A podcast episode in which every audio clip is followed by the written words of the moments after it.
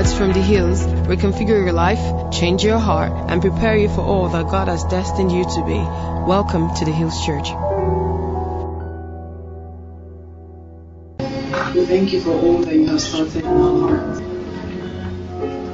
We thank you for making our hearts good ground this morning. Amen. We thank you that our hearts are receptive of your word. That as the seed of your word comes this morning, will be planted in our hearts because every fallow ground is broken up this morning. Because every every dry ground is watered by the seed of your word, by the by the rain of your word in the name of Jesus. Amen. We decree that hearts are focused on you, Jesus, our Lord. We decree that understandings that have been darkened are opened by reason of, of, the move of your spirit this morning in the name of Jesus. We decree that we see you and we become more like you, Jesus. We thank you, Heavenly Father. In Jesus' name we pray. Amen. Good morning, everyone. Good morning. How are you doing? I just really want to give honor to whom honor is this morning. I want to say thank you to my Heavenly Father, to the Trinity actually, for bringing me in contact with Pastor Moses. Um, I met Pastor Moses um, at a time when I had a lot of questions, especially regarding um, ministry. Of course, I knew I was saved when I was going to heaven. Pastor Moses doesn't know, but he he there was something and God showed me when we were worshiping. I saw like priests. So I saw like men robed in white, right? But then they were like damp, juicy. So they were just like on the ground, and God was telling me that it's time for um, priests, right, to arise. So that was the picture He showed me, and um, Pastor Moses, um, okay, so God set me up um, this week. And on Tuesday morning, um, so Tuesday morning, um, I was making breakfast, and then the Spirit was like, "Oh, Pastor Moses, call Pastor Moses and everything." And then, so we're in the car, and I was like, "Oh, I, I just sense I should call Pastor Moses," you know. So I, I called Pastor. Pastor Moses was, you know, touch the world, you know, we need to do this, we need to do that. And he was like, oh, I was going to call you last night. So I was like, oh, you know, I was really excited, like, oh, wow, you know, um, I'm flowing with the heavenly agenda, you know, and he said, I was going to call you last night. We're going to do Touch the World, right? But um, I was going to tell you that you would be ministering on Sunday. And I was like, oh, like, no, like I was so sure God asked me to call you, but then um, not to minister on Sunday, and it's it's it's really spectacular that the very scripture that he mentioned to me is not in the book of Romans, but is the very scripture that God has been speaking to me about.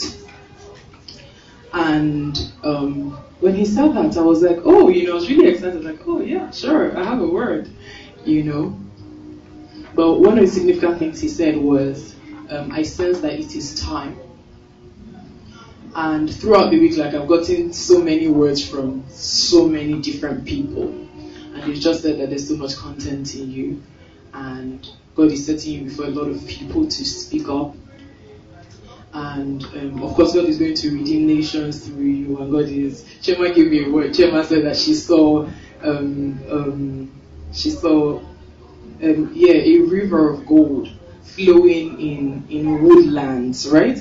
That was it. So it was like a forest of sorts, and then a river of gold. And you know, I was even coming to realize this morning that the gospel is actually the treasure, but the gospel is actually you know, the river of gold. And it, it, was, it was so amazing. Like, that word was like so, so amazing.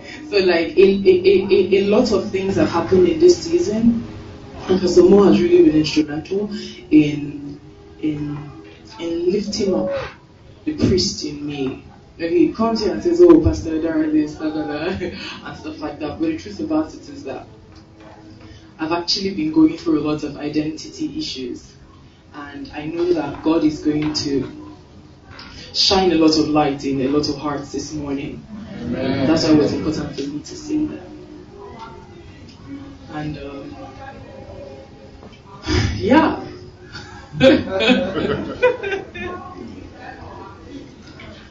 so a couple of years ago, um, when we were taught to pray for our husbands, right? And um, so they were like, okay, so what, what do you desire in a husband? And I was like, I don't desire anything like I desire whatever God, you says and all. And then we we're taught to make a list. People will make a list and pray that winds will bring your husband, and, you know, that kind of thing. He'll find you. And I made a list that had 14 things. On that list, yeah. I don't know how many people have list here or if you ever made a list. But then um, um, God made me understand very recently that all I needed was a husband. Right? And um, as a person, you, you, you fulfill your mandate. And so everything on that list were the things that a husband should actually be. And I'll explain. Who is a husband man? A husband man is someone that tends a nursery, isn't it? A, um, someone that tends, so a, a nurturer, right? So weeds show up, he removes it. That's what they call, you know, protection and all. Um, watering it, um, fertilize, right? And so I found that a lot of us, Christian girls, a lot of us, we made so many lists. But guess what? What we actually needed was a husband, right? And um, God gave me a husband. God gave me um, a, a lover of my soul, right? Um, many men love a lot of things, but God gave me someone that tends my soul. You know, the Bible talks about good ground, ground that's receptive to the Word of God, ground that bears um, 30 fold, 60 fold, right? Um, yeah, 100 fold, uh, because it is receptive to the Word of God. And I found that it is the husband's role to to till the ground of the wife's heart. Every time you you you go to Jesus, he's thinking about how to present you without spot, blemish, or wrinkle. He's thinking about how to. And this spot, blemish, or wrinkle is, is not to do with your clothes, it's to do with the state of your heart. And I just sense God, you know, asking, you know, asking the men in the house, what what does what's the success look like to you in your role as a husband? Hmm. One of the things this always says to me is he he desires to see me come into the fullness of what Christ has made me. For him, like that is success as a husband. You know, everything that God has put inside of me will come out and, and, will, and would replenish the earth and subdue it and all those things that God promised us. And um, you might not be married today, but what do you really see like in a woman? Do you love her soul? Do you do you tend do you take on that role to, to make sure that our heart is good ground to receive from the Father? Do you do you take on that role to make sure that every seed that is planted is protected? You know, um, foxes, right?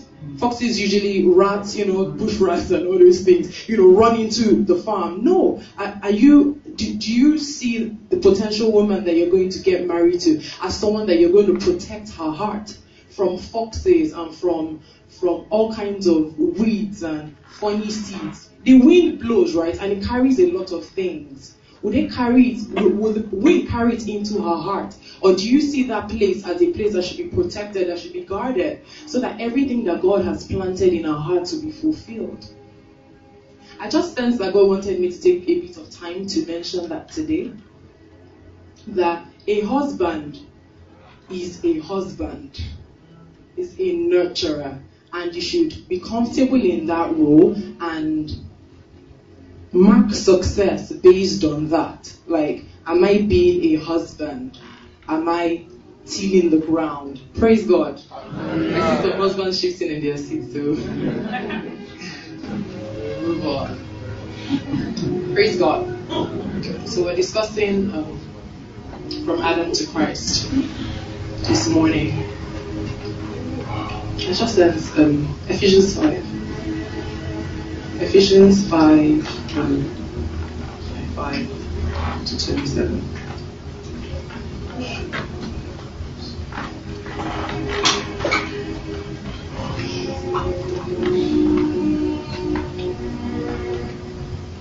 Twenty-five to twenty-seven. Yep. Let's read together. One to go. Husbands, love your wives just as Christ loved the church and gave himself up for her to make her holy through the word. 27. And to present her to himself, the radiant church, without stain or wrinkle, blemish, but holy and blameless. Very, very simple. That's who your husband is. And from who you are, you do everything that you do. Praise God.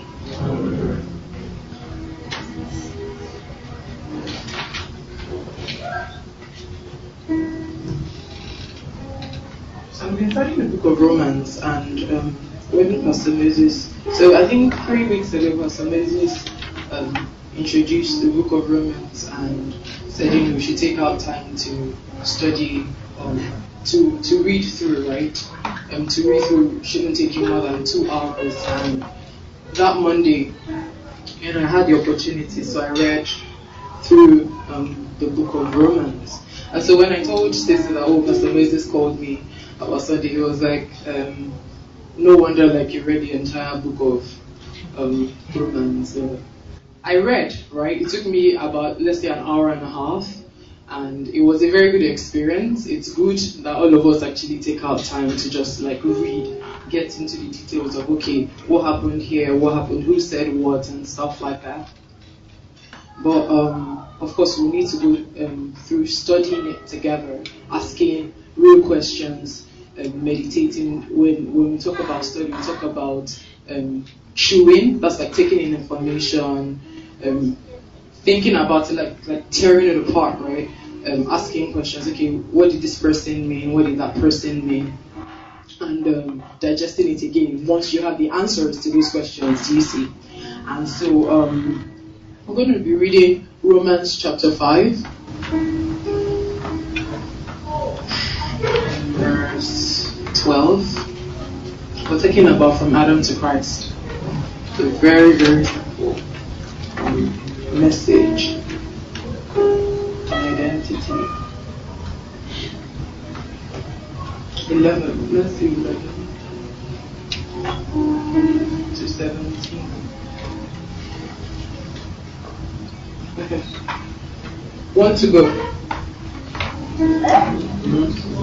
not only in but we also rejoice in God through our Lord Jesus Christ through whom we have now received reconciliation. Therefore, just sin entered the world through one man, and death through sin, and in this way death came to all men, because all sinned. For before the law was given, sin was in the world, but sin is not taken into account when there is no law. Nevertheless, death reigned from the time of Adam to the time of Moses, even over those who did not sin by breaking a command, as the Adam, who was the pattern of the one to come, that is, the Adam to come. Right? But the gift is not like the trespass. For if the many died by the trespass of the one man, how much more did God's grace and the gift that came by the grace of the one man, Jesus Christ, overflow to the many. Again, gift of God is not like the result of the one man's sin. The judgment followed one sin and brought condemnation, but the gift followed many trespasses and brought justification. For if by the trespass of the one man death reigned through that one man, how much more those who receive God's abundant provision of grace and of the gift of righteousness reign in life through the one man, Jesus Christ.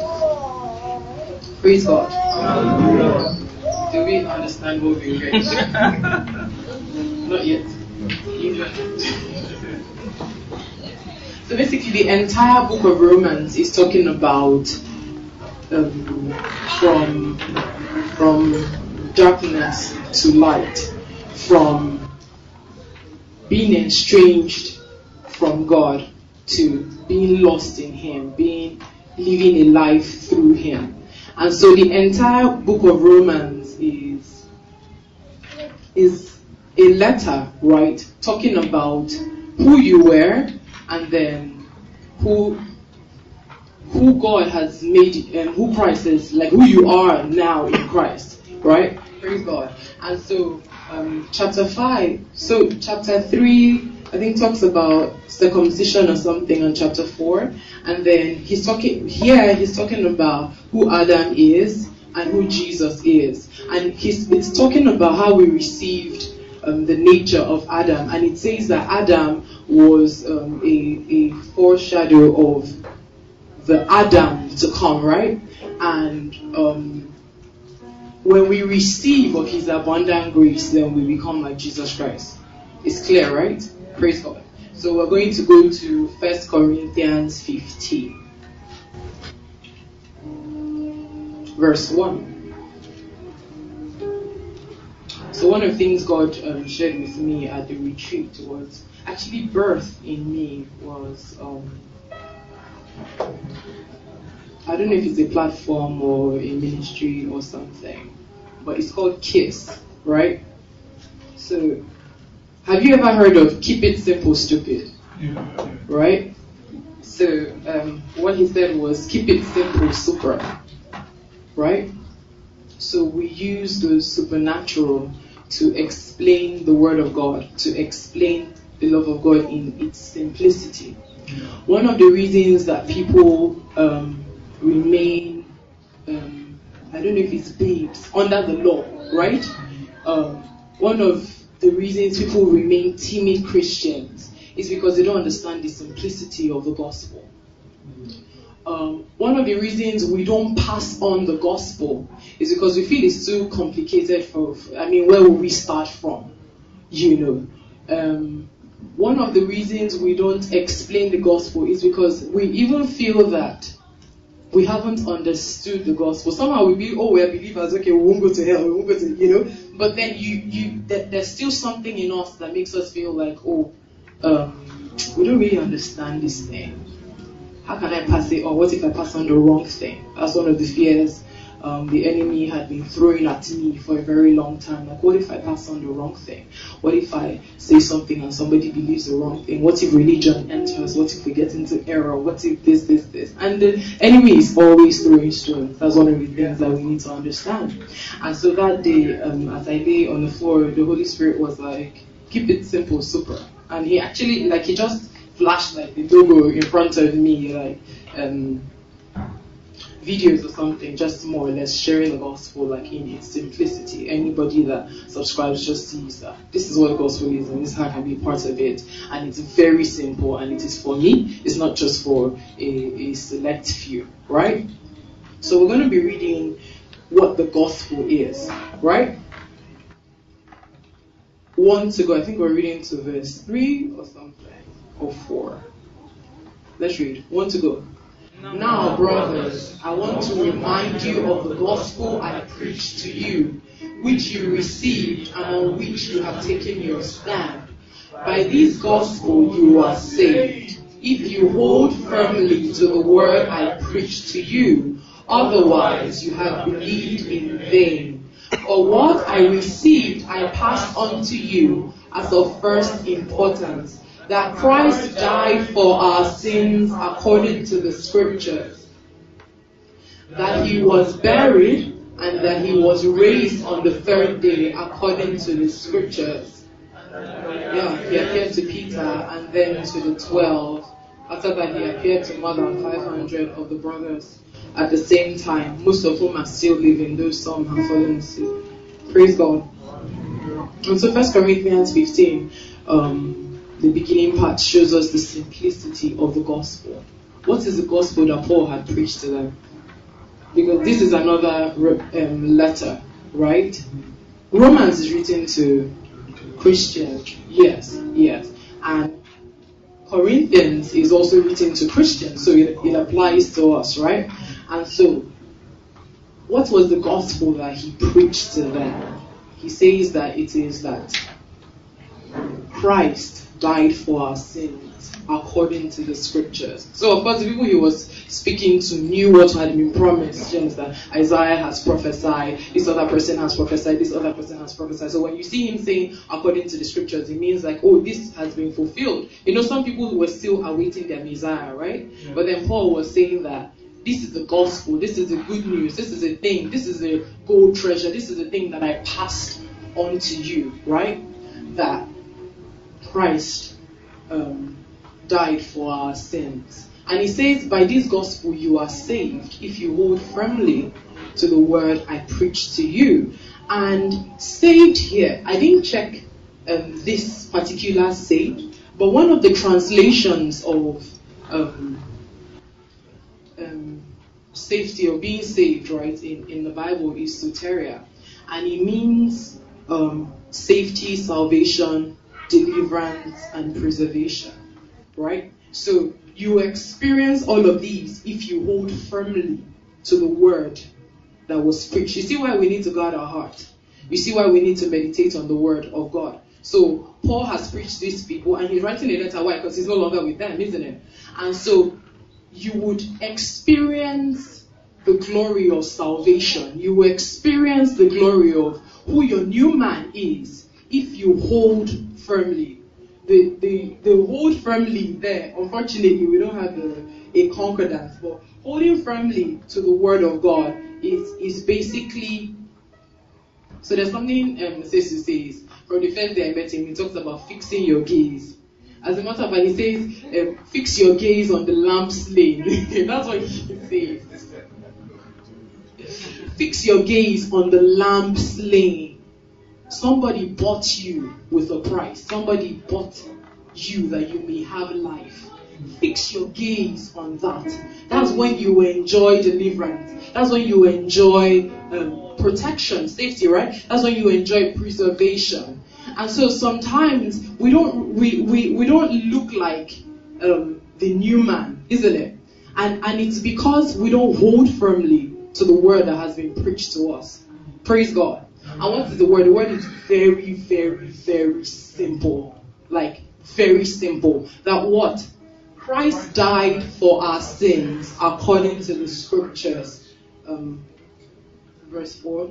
He was buried, he was raised on the third day according to the scriptures. That is the gospel. Very, very simple. What is the significance of his death?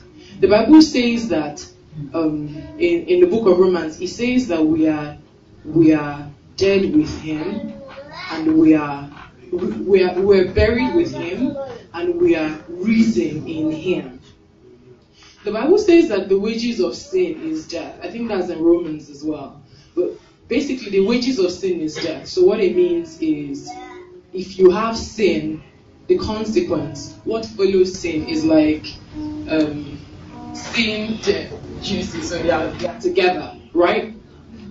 And if we all believe that Christ did not sin, if we all believe that um, he even had an immaculate conception, some people don't believe Christ was human. Some people believe that was God walking the earth, you know.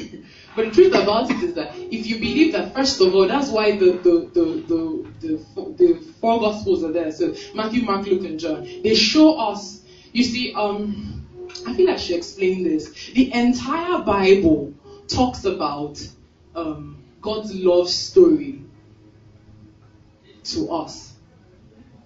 Right? Many of us don't understand, and I, I, I also um, fell into that category. Um, don't really understand when we study the Bible. I just feel like, okay, this one is for some people, this one maybe for the pastors to interpret, this one is for some people. But if you see the entire Bible as a love story written to you. I'm going somewhere. So, a love story written to you. The moment you open it, you're trying to figure out what was God doing. Now, God's expression of love is in sending Jesus Christ. And that's why we're talking about the first Adam, who he was and all the wonderful things, and the second, and then the second Adam, Christ, right? Who he who um, he is and all the wonderful things. So God's um, expression of love to us is in giving us Jesus Christ. Everything that we see in the in the Old Testament is a picture of what God was doing and what God was set to do in making us like Him, like Christ. The Bible says that we have an um, the same inheritance with Christ. That inheritance is actually the nature of God. Praise God. Hallelujah. And so I'm trying to remember how I got here. And so yes, so if Christ, so the the Matthew, Mark, Luke, John were written so that we will see how um, Christ came to the earth. It more or less proves that Jesus Christ walked the earth as a human being. Otherwise, people would just say, oh, God just came, saved man. You, you understand that kind of thing. But then it just shows that Christ walked the earth, right? Now, if you believe that he's walking through the earth, he didn't um, sin, right? And he was also um, born of immaculate conception, meaning that it wasn't the seed of his father that yeah that birthed him and all of that. And um, there's actually a way children are born and um, their blood doesn't mix with their mothers, right? So what it means is that Christ was without the blood of man, right? So he, he walked around without sin and he died. The significance of that is that what now killed him? If the wages of sin is death. So what killed him? How come he died? Because the gospel is very, very simple. Three things. Christ died. Christ was buried. Christ rose again. So what's my business with if he died? What's the significance of that? You're telling me it's simple. So, but, so how do, how is it simple? Somebody's sin killed Christ, right? That's why his death is important. Okay, so Christ died. So somebody's sin, right, killed him. He was buried. The Bible, in other um, books and all of that, explain what happened when Christ was buried, the ordeal and everything, how he went and he took the keys of death and he took all those things. And the book of Romans even talks about that, how he took us from death to life, right? Now, if sin killed Christ, and do we all believe that Christ is alive? Okay, that means the gospel is simple. Good. So if he's alive and the wages of sin is death, what does that imply?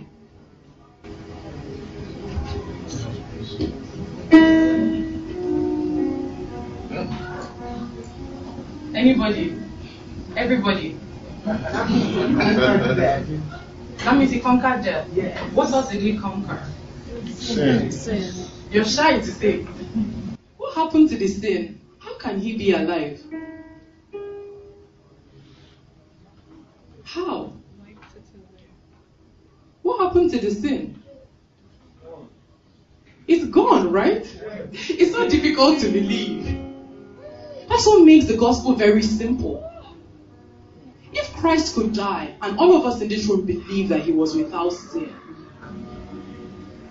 the Bible says that if um, if I be lifted up, I'll draw all unto me. And that that that prophecy talks about Christ being lifted up on the cross. And if he's lifted up on the cross, that place actually talks about him drawing all judgment to himself. And so we all agree that Christ was of immaculate conception. We all agree that he came to the earth, right? We all agree that at 33 he still did not sin, right? But he died. Why? Because he was put on, a, on the cross. And if he was put on the cross, he attracted all of the judgment. is very difficult for us to believe. So he destroyed sin. Are you really serious? But guess what? That's the simplicity of the gospel. And that's the wonder of the gospel. And that's the miracle of the gospel. Amen. So he attracted the sin to himself. and he took it um, to to yeah to to Hades, and um, he was there for three days, and he he got the keys of of um, death and hell, right? And he's reason. A lot of us are so, you know, passionate about the fact that, oh, I'm so dead, so the stripes, this, this. But guess what? The stripes, fantastic. The death is recorded in all kinds of books, the Bible and everywhere, in the four Gospels. The death is recorded. But guess what? He is risen. That is the power of the gospel. Something happened to that sin. And the moment we all believe it, we will experience the power of the gospel. Christ conquered sin. And so Romans 6 even talks about how we are dead to sin and we are alive to God. What it means is that when sin calls, like you don't respond. Do you see? Yes. What you respond to is God. Right. Do you see? Yes. What do you think? That's who you are. Remember, we're talking about identity. A husband is someone that is a husband, right? A Christian, somebody that is born again, is somebody that responds to God. So you say, oh, all things are passed away. All things have become new. You're just wondering, like, oh, all things are passed away. Guess what? All things are passed away. The first Adam has been dealt with. The old nature is gone. There are some things that I hear and I'm just like, no, no, no, no, this can't be. And take me maybe like one month to ruminate on it. Like, no way, like seriously. So why do we still have sin in the world? So what is going on? So do, do, you understand what I'm saying? And I just trust that the Holy Spirit will bring us into believing this. That we are above sin. That he that is from above is above all. And we will walk in this. And we would experience the power of the gospel. And so that's First Corinthians um, 15, the beginning part. So we're going to go to um, towards the end, like 42, it's the same letter. Do you see? Um, Paul is writing to them. Yeah, count yourselves dead to sin. So the responsibility is on you. Reckon yourselves dead to sin. Like, I am dead to sin. I am dead to sin. So some people will come and say, tell you things like, oh, you know, we're all sinners. No, uh, I am dead to sin. Like I don't respond to sin. No. I am alive to God. Hallelujah. Amen. And so 42 says,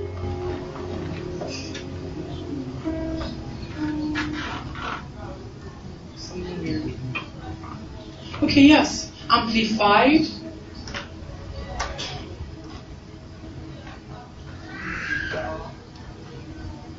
Forty-one. So we, we've had a session before and we just we discussed Bible study. So for you to understand the entire letter, it's always important to read. Do you understand? Like kind of like read the whole thing, but it's like 50 something verses. So that's why we're not reading the entire thing. And the stars are glorious in their own forward study firmness. Okay, so let's just read. One to go. The sun is glorious in one way, the moon is glorious in another way and the stars are glorious in their own distinctive way. For one star differs from and surpasses another in its beauty and brilliance. It is with the resurrection of the dead. The body that is sown imperishable and decays, but the body that is resurrected is imperishable, immune to decay, immortal.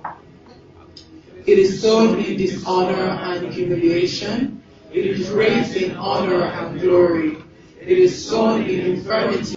To restore the dead to life. So the second Adam wasn't wasn't just about him. Do you see what I mean? It was about restoring many to life, right? And then the first Adam is earthly, and the second Adam is from heaven. We all believe that, right? And then the first Adam life from there and the second Adam, we got immortal life. Praise God.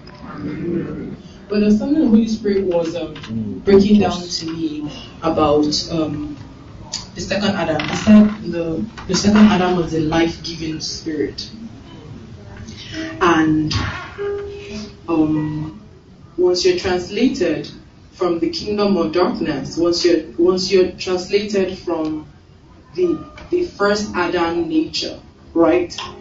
It means that you're you're higher. So there's the microbacterial life, there's the animal life, there's the there's the plant life, there's the animal life, there's the human life, right? And then there's the God life.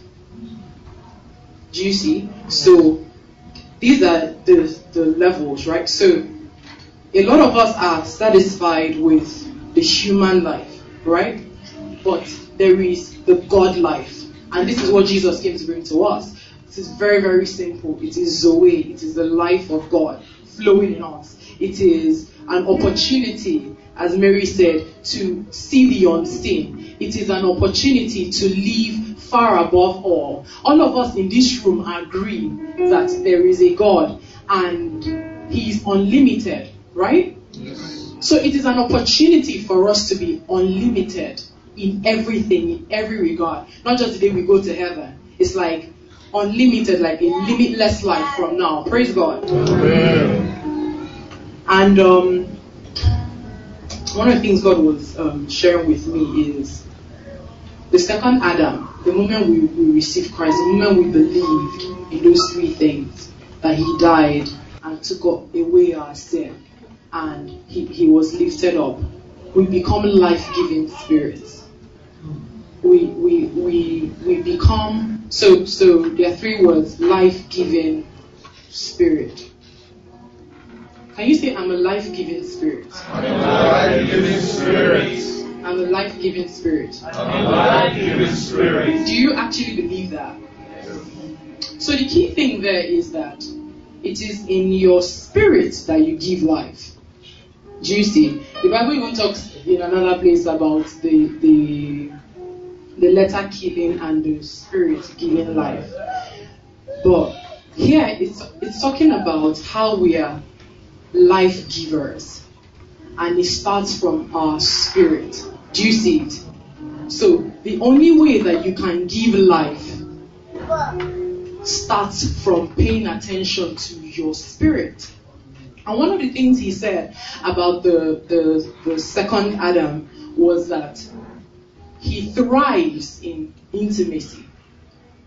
And so there is a condition that your spirit man has to be in to thrive, to express her her um, limitlessness, for lack of a better word, your supernatural powers, your abilities, the fruits of the spirit. All of these things are in your spirit, right? But the only way you can express it is in intimacy with the Father, in the one that translated you, that made you alive to Him. Praise God. And so there are a lot of reasons why um, people are are life-giving spirits, but then they don't give life. So the third point I'm going to make at the retreat, God shared something with me. He said I should put my hands on my eyes, right, during worship. That's torrent retreat I'm talking about. And then I, I put my hands on my eyes and he said, What do you see? So what are you looking at? And he said, Do you look at your past or do you look at me? So that's what he asked me. And of course, we all agreed today, based on the, the conversations we had in our group, that you become like whoever you look at. So whatever you see in the mirror, you adjust to it. Do you see? You know, so you say, oh, my hair, I think I should, you know, brush it a little, you know. So whatever it is you look at, you adjust to which Your heart becomes more like it. Praise God. And, and so he was like, do you look at your past or do you look at me? And he said, men don't want to see your past. Men want to see me. He now said that do you do you see your weakness in your experiences or do you see me so it was more or less like he rephrased it that men want to hear about your experience, but they want to hear about me in your experiences. They want to hear redemption. They want to hear victory that the Bible promised us. Right? So they don't want to hear, oh, he's a Christian, oh, he's struggling with this. Nobody wants to hear that. That's like the norm already, right? They want to hear something supernatural. They want to hear something higher. And so he asked me, what do you see? What are you looking at? And so um, that was when Ambassador came to meet me afterwards. And so he said that. He, he now asked me to put my hands on my belly. And he said, I promised you that out of your belly shall flow rivers of living water.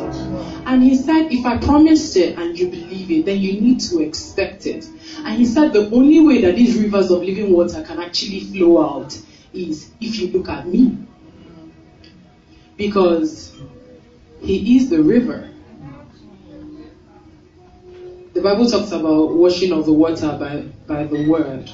He is the word. The only way that the word of God will flow out of you is if you look on the word of God. Praise God. Is it still simple? Yes. Good. So, life giving spirit, intimacy. So, some of us will now say, okay, let's look on the word of God. Oh, let's study the Bible. Oh, three, three chapters I was slipping off. Oh, Father, forgive me. No. Remember, your spirit thrives in intimacy. And so, an understanding that first things first, you were wicked. That's what the Bible calls us. We were estranged, eh, eh, eh, estranged from Him. Do you know what that means? That means like we're disconnected. Like we didn't even recognize Him. Do you see what I mean? And He already gave all of that. He already attracted your sin to Him. He already made provision that you can live like Him on earth. The Bible says, as He is in heaven, yes, so are we in this world. Hallelujah. And so, if you already made a provision, best believe that He is expecting you to be intimate with Him. So, one of the reasons why we never really, the, the waters don't gush out, do you see, like flow out like rivers of living water. And He said that these rivers of living water belong to everyone. And what, what He called it objects of love. That's what He said. That everyone we come in contact with is an object of his love. And what he said was, every day when you wake up, expect to give off living water. So that's what he said. And it can only happen in intimacy with him. Now, we're not going to, mis- um, you know, make the intimacy seem very mysterious. Intimacy is very simple. Knowing that you have a loving father that wants to spend time with you. That's the first thing. So, he's a loving father. He's constantly speaking to you. He's constantly saying loving things. And remember, the enemy keeps throwing stones, right? Another way um, God helped me to describe it yesterday was he, he sends fairy darts. That's what the Bible calls it. So you know these arrows that have like fire on them, and then when they go there, it's more or less like they just cause chaos in the camp. If you watch all those um, um, ancient yeah war movies and all, you you know what happens like when they start firing the arrows. And so remember that the enemy will always send that. But guess what? The, you have a loving father that wants to have intercourse, fellowship with you. Jesus Christ was praying for his disciples and he said, I pray that they will be one with you. Um, that they will be one. And people always interpret that as, as um, that they will be united. But guess what? If you read that entire thing, you see that he was talking about us. I am in you, as I am one with you, that they will be one. How is that possible? It's not by when you believe that you have a religious father that is so strict, so stern, and so mean, and has glorious plans, but guess what? You don't measure up because you're so ugly. No! It, it, it happens by you believing that He's a loving father and He has made you like Him. Remember, the Bible says that no one comes to Jesus except the Father draws him. So guess what? The fact that you are born again means that the Father drew you. Right? And we've also come to believe that God speaks to men of God. Right? Who is a man of God? All of us.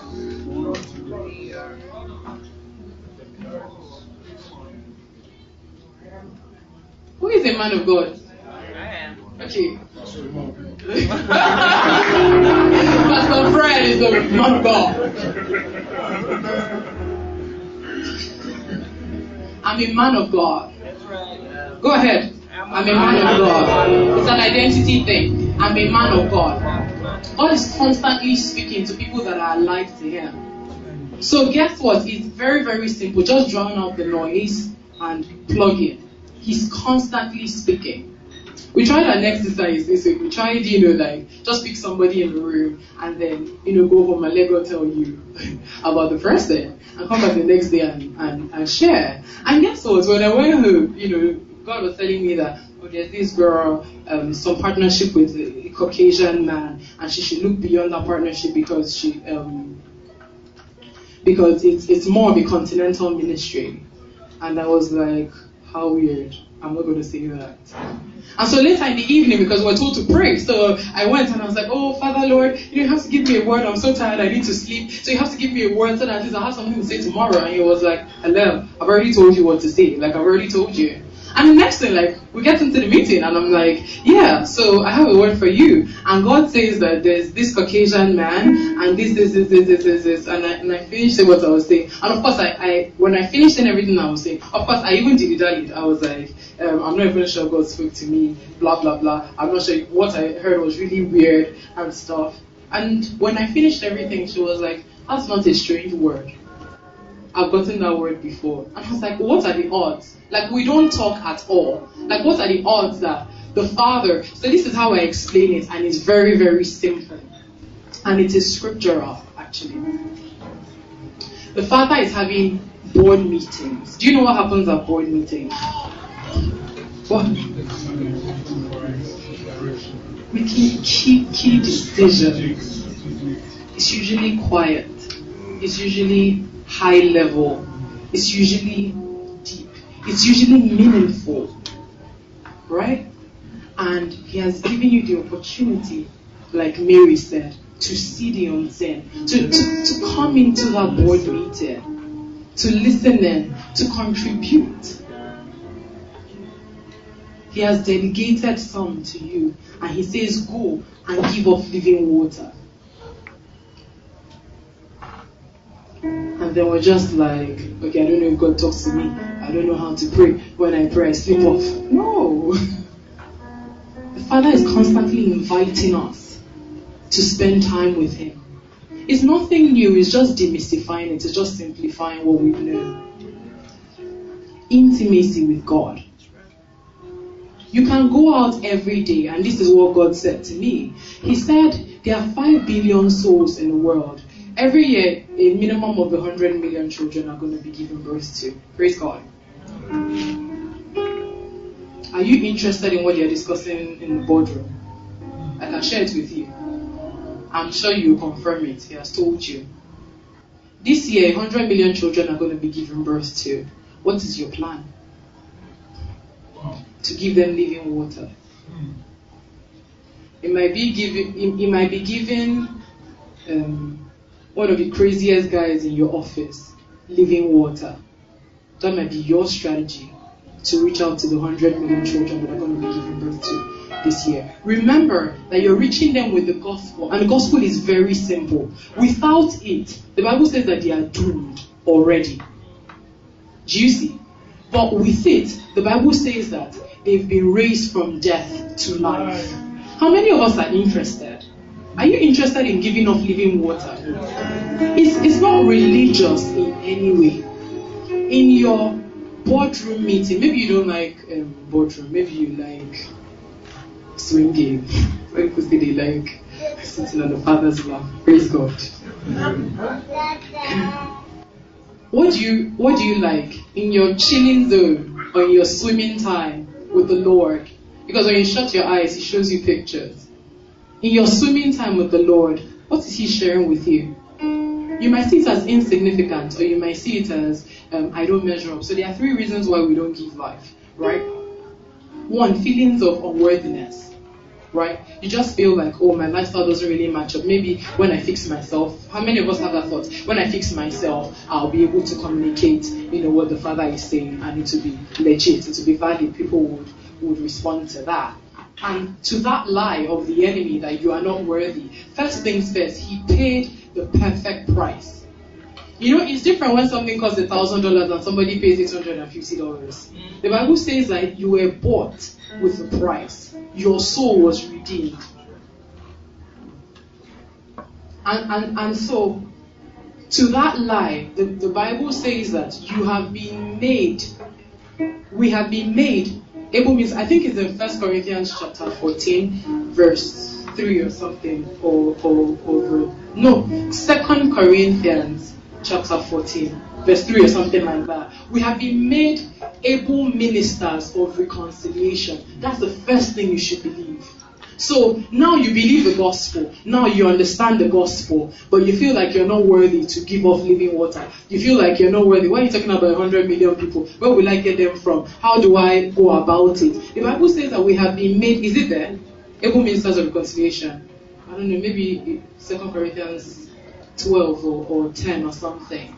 But that is the truth of God's word. Paul is writing to the Corinthian church and he's saying that God has made them able ministers of reconciliation. That's who you are. So, how, what would be your response if you knew you were maybe a minister of health, for example? You've been made a minister of reconciliation. It is who you are.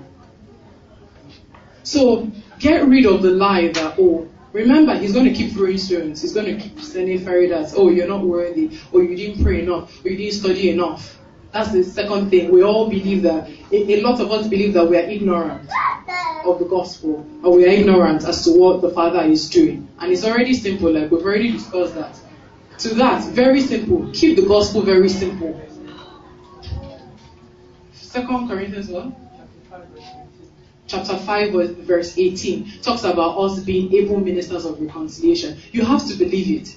You know, there are ministers of defense, what are those ministers we have? Ministers of of education, of health, of interior, of enjoyment, pardon? Of transport. Do you actually ministers of enjoyment? How about that? The Bible says that you are an able minister, not an incompetent one. The Bible says that He has made us what? Who through Jesus Christ reconciled us to Himself received us into favor, brought us into harmony with himself, and gave to us the ministry of reconciliation, that by word and deed we might aim to bring others into harmony with him. Into harmony with him. He gave it to us.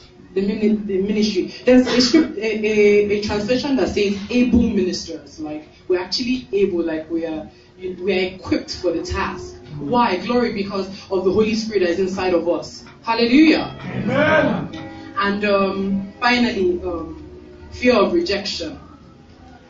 Um, you feel like oh, if you pass, if you if you if you um, give living water to this person, or it won't make any difference, or um, they'll throw it away, or the seed won't germinate, or whatever. But guess what? When um, when a ground is is hard, right? This is just the picture that came to me. When a ground is hard, um, hasn't been planted on for a while. There's something we're taught in um, secondary school about um, crop rotation, Yeah. right? When you plant a nitrogen-given um, a, a crop that releases nitrogen into the soil, such that um, you eat the, the nitrogen, and you have to give one year fallow. So also, once you deplete the nitrogen on the ground, Yeah. you have to leave a few years fallow on the ground, and then uh, that's like after one two years before you come back to the ground again. The ground becomes super hard, so the ground must be broken first before you plant after the fallow season. So that's bush fallowing, right? So what happens is you leave the ground fallow and then you come back later. There's, there was another strategy they gave us in school, crop rotation. Time. Praise God. I'm actually done. Crop rotation. So with that, you, you, you come and plant a seed. I come and plant a seed. He comes and plants a seed. She comes to plant a seed. With that, after do, you- do you see what I mean? Like they, they plant the right seed to make that ground condition to receive the right seed that it will grow, yeah, yeah, and actually yield fruit. Praise God. And so the people require from us living water. One of the, the ways that we, we grow the Word of God in people's lives is by pouring water. The Word of God is a seed, right?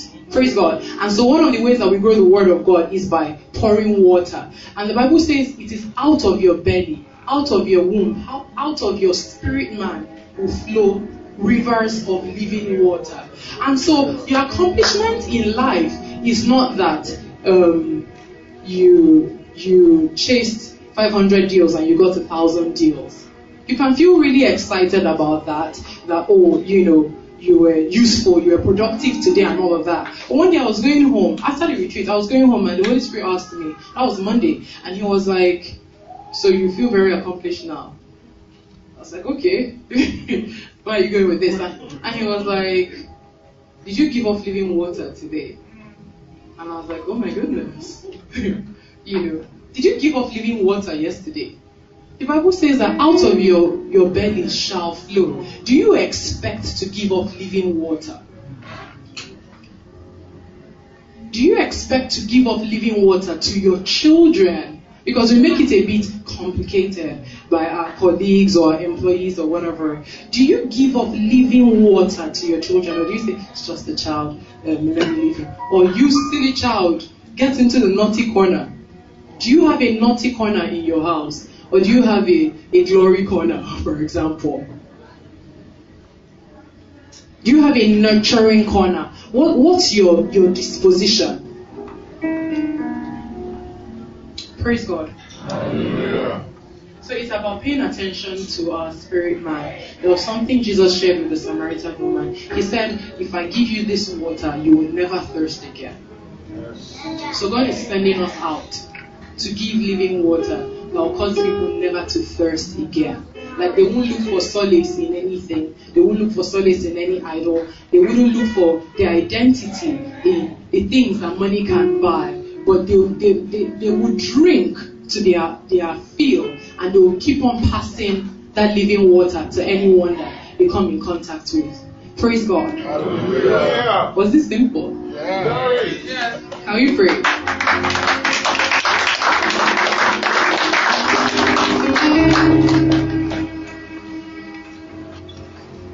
Second Corinthians chapter 4 verse 6 to 10 says that it talks about the God of this world blinding the eyes, blinding the mind. Let's read and pray. 2 Corinthians 4 6 4. For God, who said, Let light shine out of darkness, has shone in our hearts so as to beam forth the light for the illumination of the knowledge of the majesty and glory of God as it is manifest in the person and is revealed in the face of Jesus Christ the Messiah. So this scripture, so verse 6 has always confused me. As I read it today, God said, He has shown in our hearts for us to beam forth the light. So we are to beam forth the light. Do you see? And verse 7 says what? However, we possess this precious treasure, the divine light of the gospel, in frail human vessels of earth, that the grandeur and exceeding greatness of the power may be shown to be from God and not from ourselves. Verse 8. We are hedged in, pressed on every side, troubled and oppressed in every way, but not cramped or crushed. We suffer embarrassment and are perplexed and unable to find a way out, but not driven to despair. We are pursued, persecuted, and hard driven, but not deserted to stand alone. We are struck down to the ground, but never struck out and destroyed. That was the picture I saw this morning about the priest being down. Always carrying about the body the liability and exposure to the same putting to death that the Lord Jesus suffered, so that the resurrection life of Jesus also may be shown forth by and in our bodies. Praise God. Let us pray to God this morning.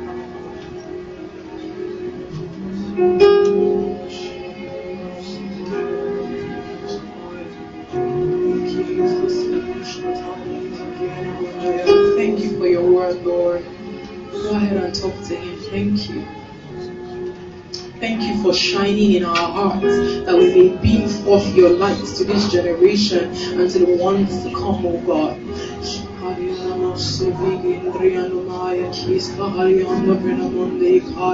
You promised in your word that out of our belly shall flow rivers of living water. We know that we are life givers, so we decree today that everywhere we go, we will give forth life, oh God. We will give forth life. We will give forth life, and they will drink and never thirst again, oh God.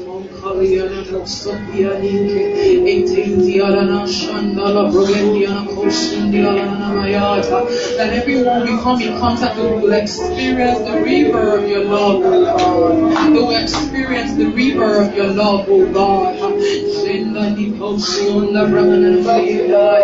And we just bind every foul spirit of rejection. We silence the voice of the accuser over everyone in this place, oh God. And we decree that your word is exalted. Your light shines in our hearts, oh God.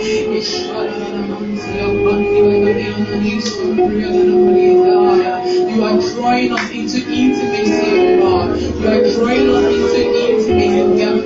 Are coming into an intimate place,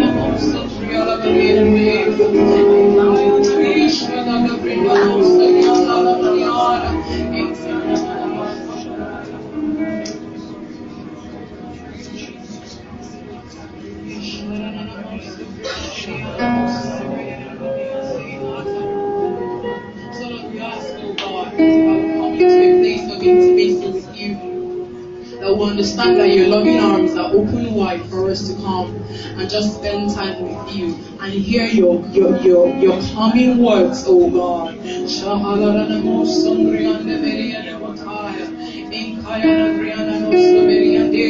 That we will not live by bread alone, but by every word that proceeds out of the mouth of the Father. And so, Heavenly Father, this morning we just say thank you. Thank you for your word that gives us life. Thank you for your word that provides direction. And we just ask, oh God, that everyone in this place will experience intimacy with you, and your light will shine in the dark in the dark world through us, oh God, and will give us living water everywhere we are found. Thank you, Heavenly Father. In Jesus' name we pray.